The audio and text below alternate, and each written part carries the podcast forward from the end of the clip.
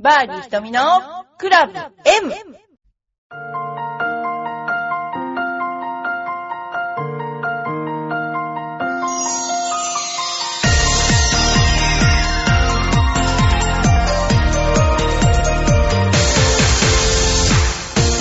こんにちは。バーディー瞳のクラブ M です。皆さん、いかがお過ごしでしょうか？今日はすごく暑かったですね。今日は七夕ですね。あの、私は、え今日は八千代にある、えー、聖徳大学というところに行って、スナックゴルフを、え子供たちと、子供たちって言ってももう19歳ぐらいの、えー人たちとやってきました。あのーまあ、あまりも、スナックゴルフ自体が、あの、彼らにとっては、遊びというか、優しい感じで、もうあのーなんていうか、やる気もあまりないような状況で、えーでもまあ一応基本とかそういったことを、えー二人の、私ともう一人の先生と一緒に、えー教えてきました。まあ、あのーこの頃その19、20、21から24歳ぐらいまでかな、の学生と、あのーゴルフをね、学生にゴルフを教える機会が多く、今年の夏は合宿もちょっと参加してくるんですけれども、あの、やっぱりあの、質問をしてくるような生徒は、えーすごく上手になりますよね。そんな感じ受けます。で、やっぱりモチベーションとしては、やっぱりその教授と仲良くなりたいとか、その将来的にゴルフをやってると非常に人間関係円滑になるというところまで見越してやってる学生が結構いるっていうことですね。あのーやっぱりすごいちゃんとしてますよね。そんなようなことです。はい。で、今日は晴れたから多分七夕でいろんなね、あのー星が見えるところに、えー織姫と彦星が見えるかもしれません。で、今ここで、えっ、と、七夕の願い事がうちのスクールで、あの子供たちに聞いたので、それをちょっとお話しさせていただきたいと思います。えーショートコースでバーディーを取りたいですとか、オリンピックでゴルフの日本選手が金メダル、銀メダル取りますようにとか、プロゴルファーになれたら、ん？なれたらなれますようにとか、私はプロゴルファーになりたいです。プロゴルファーになって180ヤード飛ばしたいですとか、えーっと、プリキュアになりたいですとか、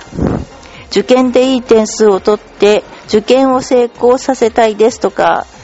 ドライバー天ぷらしませんように、勉強がうまくいきますように、妹ができますように、それから、家族が健康に過ごせますように、ママとパパが生きてほしいです。とか、お小遣いアップとか、ドライバーで220ヤード飛び、飛ばしま、飛びますようにとか、今、子供がいっぱいゾロゾロ降りてきたので、ちょっとうるさいです。えーゴルフが上手になりたい。4級合格できますように。ゴルフの検定で金メダルを取れますように。プールのテストが合格しますように。えーテストに合格できますように。美肌になりたい。ドライバーの距離を長く飛ばせるようになりたいです。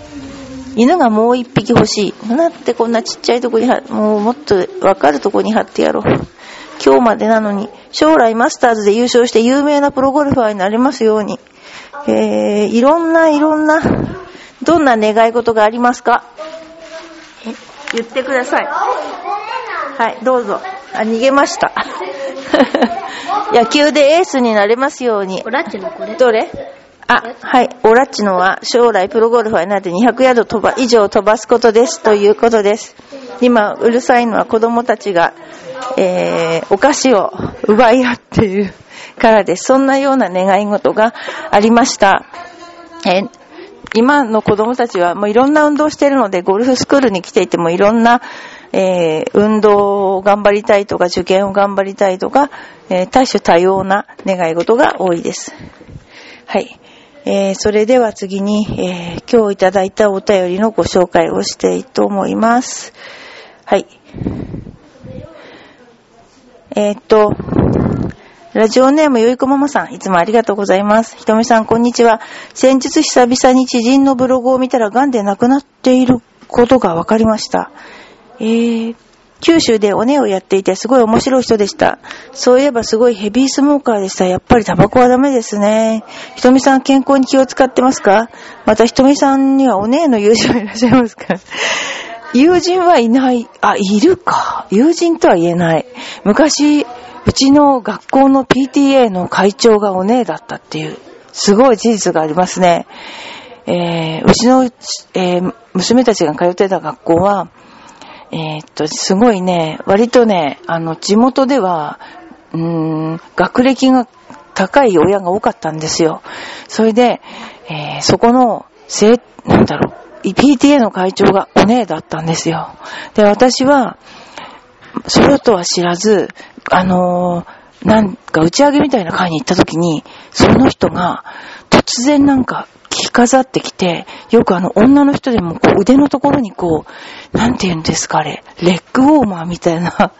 こうキラキラしたのするでしょ。あれをやってきたんですよ。驚いちゃって、えー、いるんだなと思ったら、もう本当に、あのー、お姉でしたね。もう、今、はばからないですからね、そういうのね。びっくりですよね。で、次に、あの、ヘビースモーカーについてなんですけど、ヘビースモーカーの方って大体辞めてますよね。あの、えっ、ー、と、60歳、50歳ぐらいで辞める人多いじゃないですか。で、あの、それまでに、50歳ぐらいまで吸ってて大丈夫な人は結構大丈夫かもしれないけど、その前、やっぱ肺がんになるか、こ不思議に膀胱がんになってる人多いですよね。おしっこで濃縮されちゃうんですかね、膀胱に。え膀胱がんの人多いですね。それから、うん、やっぱりね、あの他、いろいろ他の癌にも影響するっていうので、やめた方がいいですよね。うん、体に、健康に気を使ってますかって言うと、まああんまり使ってないと言った方がいいかもしれない。使ってる場合じゃないっていうか、でもあの、食べ物とかは、まあ、ちょっとなるべく控えて、体重があんまり増えないようには気をつけてますけど、そうですね。あとあんまりこう、あの、甘いものとかも好きじゃないかったりとかして、まあ、気を使っていると言えばいるのかな。でもね、体重だけはなんかね、結構太って被写体に耐えられないくなっちゃってますよね、この頃ね。はい。えー、それで、あのー、今日はこの間ちょっとラウンドに行った時に、もう本当久しぶりにラウンドに、この頃結構行ってるんですよ。あの、行き出したんですよ。で、その時にアプローチをある人に教えた時に、それがうまくいったので、そのアプローチの仕方についてお話ししたいと思います。えっと、その人は30ヤードぐらいのアプローチが苦手で、えいつも素振りをする時に下向き、下を向いて素振りをしてるんですね。で、打つときに目標を見て、もう一回あの、打つっていうような感じで、とっても段取りもちょっとゆっくりで、えー、まあ、私がよく言う、準備万端整って大失敗するっていうパターンで、結局準備万端整うっていうことは、自分の頭が OK っていう準備万端整うなんですけど、えー、全部のチェックが終わって、さあ打つぞって言って大失敗するってね。で、なんでかっていうと、準備万端整う自分の考えてるね、頭の方の考えよりも体のゴーサインの方がうんと早いんですよ。で、そのゴーサインがうんと早いので、そこで打つと、なんかいい加減に打ってるような感覚がしちゃって、みんなとても嫌がって、例えばそこでミスをすると、あやっぱり自分はいい加減に構えたからミスをしたってなっちゃうんだけども、え、今私が提唱しているのは、足し算のゴルフで、えっと、皆さんの、えっと、大体普通の人は、ゴルフをしていて自分の能力マイナスその日のスコア、あその日のミスイコールスコアみたいになってるんですけど、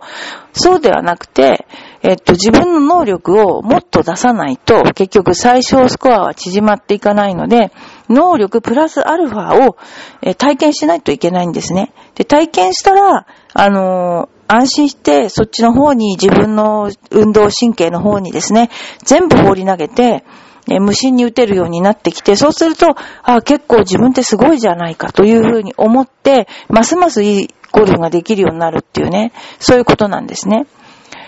で、まあ、口で言うのは簡単だけど、こう、なんていうのかな、あの、皆さんはラジオで聞いていただいているので、えー、私の言ってることがうまくせ、うんと、イメージしていただけるかよくわからないけど、例えば30ヤードのアプローチをするときに、私は、ピンを見て素振りをしてもらいます。2回ぐらい。こんな感じ？こんな感じ？で、2回ぐらいします。で、これが、メンタルリハーサルっていうや、やつなんですよ。で、このメンタルリハーサルをやって、で、実際ボールを打つときに、そのリハーサルの感覚が残ってる、残ってる状況で打つっていう。それを、あの、やってほしいんですね。それが、えー、メンタルリハーサルと本番の、要するに自分の体と、その、本当に打ちたい感覚が合うっていう、えー、ことなんですよ。だから、イメージと自分の体が合うっていうことは、えっ、と、成功につながるので、それをやるのが、えー、結構難しいんですね。で、それは技術じゃなくて、えー、メンタルの世界。で、メンタルっていうのは、なんか心を強くするとか、そういうふうに思われがちだけど、そうじゃなくて、心をコントロールするであるとか、例えば視野をコントロールするであるとか、えー、例えばイメージを沸かせるっていうのも全部メンタルトレーニングなんですね。で、そういう、えー、メンタルトレーニングをすることによってスコアが上がるっていうことを意外と、あの、うーん、実践してない方が多いです。で、この間も、あの、そうやって打ってもらってるうちに最後にすごく上手くなって、あ、これかっていう感じに、本当にボールが今まで上がらなかったし、距離も合わなかった人が合うようになってきました。ですから、えっと、まだ技術だからメンタルじゃないっていうふうに言う人もいるけども、それは全然違って、やっぱり両方両輪でやっていかないと、これはあの、うまくならないというか、うまくなったとしても、ガタガタっと崩れてしまうね。そういうことになりますので、えー、今の場合は、足し算のゴルフですね。足し算のゴルフをするために、えー、どうやって自分をコントロールして、どういうふうにイメージを沸かせてやっていくかっていうことがすごい大事になります。はい。ということで、えー、まず、アプローチの場合は、メンタルリハーサル。えー、まず、えー、目標を見ながらくすぶりをしていただいて、そしてボールに構えて、そのフィーディングが残ってるうちに打つと。で、その時は準備万端自分の頭の中で全部チェックして、チェックして、チェックして、えー、始めるんじゃなくて、ちょっといい加減かなと思うところで始める。それがポイントですね。まあ私が一緒に回って、はい、打ちましょうって言っちゃったら、もうそれでその人は分かってもらえるんですけど、なかなか、えー、打てないもんです、最初は。で、理由はやっぱり不安だから、完璧にして、あの、なんていうか、いい球を打ちたいっていう気持ちがあるので、その不安に対して、えー、なかなかこううまく、えー、対応できないっていうかな。それであの、自分の不安をある程度解消できる、自己満足の域でボールを打とうとしちゃうと、これがもうガチガチになってしまうということなんですね。えー、それをちょっとチェックしていただけるといいんじゃないかなと思います。はい。えー、まあ、いろいろありますけど、今日は、今日のところはそのメンタルトレーニングはそんなところで、メンタルトレーニングのその講習会が、えっ、ー、と、9月に、9月の、えー、3、4と行いますので、えー、皆さんぜひいらしてください。えー、どんなことをやるかっていうと、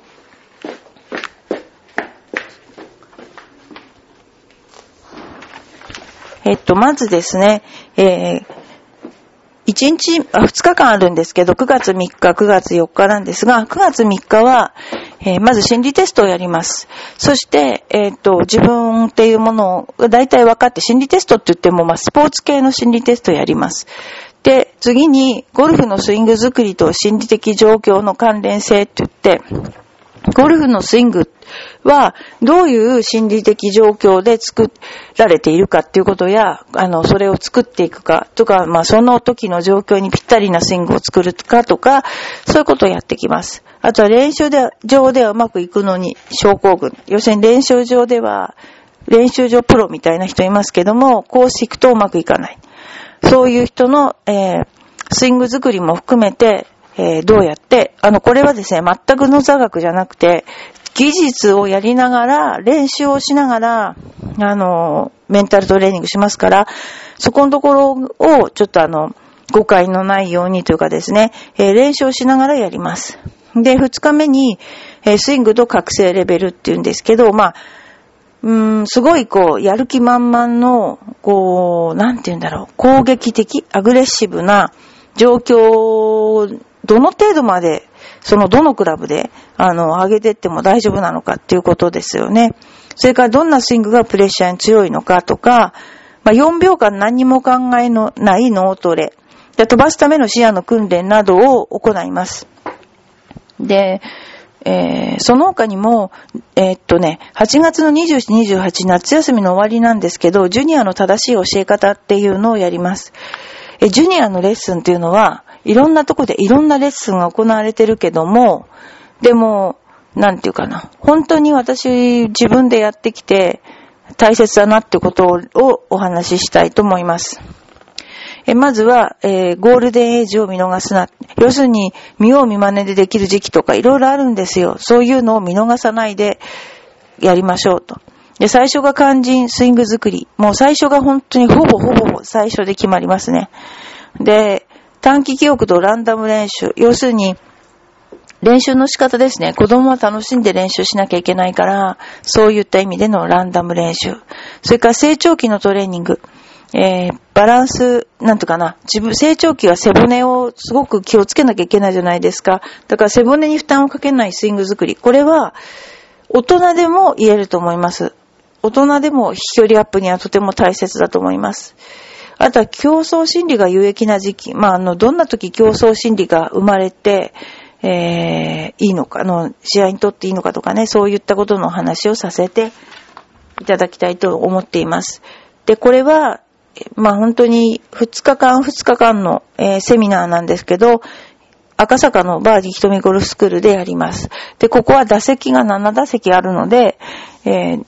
あとはテーラーメイドのクラブがあります。なので、あの、皆さん手ぶらでいらしていただいても全然大丈夫で、えー、もし皆さん自分のクラブで打ちたい場合は持ってきていただいても、えー、大丈夫です。えー、ぜひ、えー、皆さん、あの、ふるってご参加ください。えー、今までのレッスンとか、そういう、ただの技術論とかとはまた全然違う、えセミナーを行いますので、よろしくお願いします。はい。えー、それではまた全然、あの、話は違いますけども、えっと、女子プロの、まあ、あの、今、試合ですね、トピックスを言うと、えー、日本ハムレディースクラシックが7月8日から7月10日まで、アンビックス函館クラブで行われます。えー、明日からになります。ね、えー、次に、今、年間、えー、獲得賞金ランキングから言うと、やっぱイボミですね。シン・ジエ、キム・ハヌル、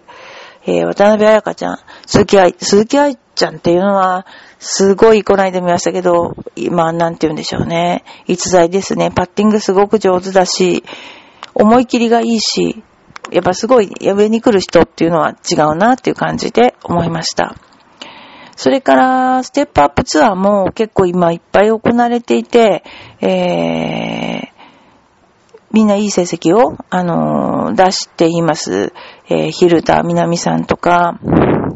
安田彩乃さんとか、ね、えっ、ー、と、結構可愛いね、お嬢さんみたいな顔の、ね、プロですね、みんなね、えー、頑張っています。そんなようなことですね。えー、と、それからもう一つあの、レジェンズツアーってありますね。レジェンズツアーが、えー、ありまして、木、金、銅とあります。で、小杉カントリークラブでありますので、7月21から23日までですね、えー、みんな頑張ると思いますので、よろしくお願い、応援してください。えー、LPGA レジェンズチャンピオンシップアイザックカップですね。まあ、いろいろな、あのー、ツアーが行われていますけれども、女子プロは結構もう華やかにね、あ、あのー、行われていますね。はい。えー、その他にも、まあ、LPGA の、えっ、ー、と、オフィシャルチャンネルを見ると、いろいろなインタビュー動画とかそういったものも、え、出ていますので、ぜひ見ていただければなと思いますね。また、あとは、えー、樋口え、相談役の、なんていうんですかね、えー、コメントも出ています。日本ハムレディースクラシックの時のね、えー、プロフェッショナルとは記録にも記憶にも残ることが使命の一つと。で、プロアマトーナメントアマチュア枠で出場し優勝を飾った LPGA 相談役井口久子が嬉しそうに振り返ったと。中村虎吉先生から第1回目の大会は必ず勝て、技術面ばかりではなく、そんな指導もしてくださった。私は女子プロトーナメントの創世期からプレーししました。だからその言葉が忘れられないと。え、教えはこの、教えはこの日も生きた。同組だったリーチヒも試合さながらの集中力を発揮、第1回のプロアマチャンピオンに輝いたということです。まあ、でも、えー、もう本当に、ちょうど私の一番最後の、樋口選手の一番最後の選手の、えー、時期ですね、と最後の頃と私の現役の頃が重なってるんですけれども、まあ、本当に一番最後まで練習場にいて、どんな時も一番最後まであのボールを打たれていたっていうのが、まあ、なんて言うんでしょう、印象的というか、まあ、努力、努力の人なんだっていうね、そういう感じですね。はい。やっぱ今の、いろんな、その、ティーチングとか、ステップアップツアーとか、いろいろありますけども、私が思うには、の技術、例えばすごく体が大きいとか、その、他のスポーツで体制したとか、いい人もいるんですけれども、でもね、あんまり私は関係ないかなと思ってます。もちろんセンスが第一番だと思うんですけども、練習できる人、本当に練習してる人には叶わないですよね。で、この例えば72っていうスコアがあったとして、72でえー、試合で回る実力っていうのは72じゃないんですよね。やっぱ68とか70ぐらいで回ってて、72で回るっていうぐらいの実力なので、やっぱそのプレッシャーがかかるっていうのは、もう本当にどれほど大変なことかっていうことで、まあ口から心臓が出ちゃうぐらいみたいね、そういう感じしますけれども、えー、まあそんな中でやってて、非常に、あの、試合のゴルフ、あの、私も勉強になりました。えはい、そういうことで、えー、バーディーひとみるクラブ M ですが、今日七夕の日に皆さんはどんな願いを、えー、叶えたいと思っているんでしょうか。えっ、ー、と、今年もう半分ね、来てしまいましたけれども、私はこの頃ちょっとゴルフのコースを回る機会が増えているので、まあ今まだエイジシュートっていうのは無理ですけれども、自分のエッジシュートを目指し、なるべく早く達成できるように、えー、したいなと思っています。はい。それでは、またあの皆さん、あの、お便りください。よろしくお願いします。それではまた来週。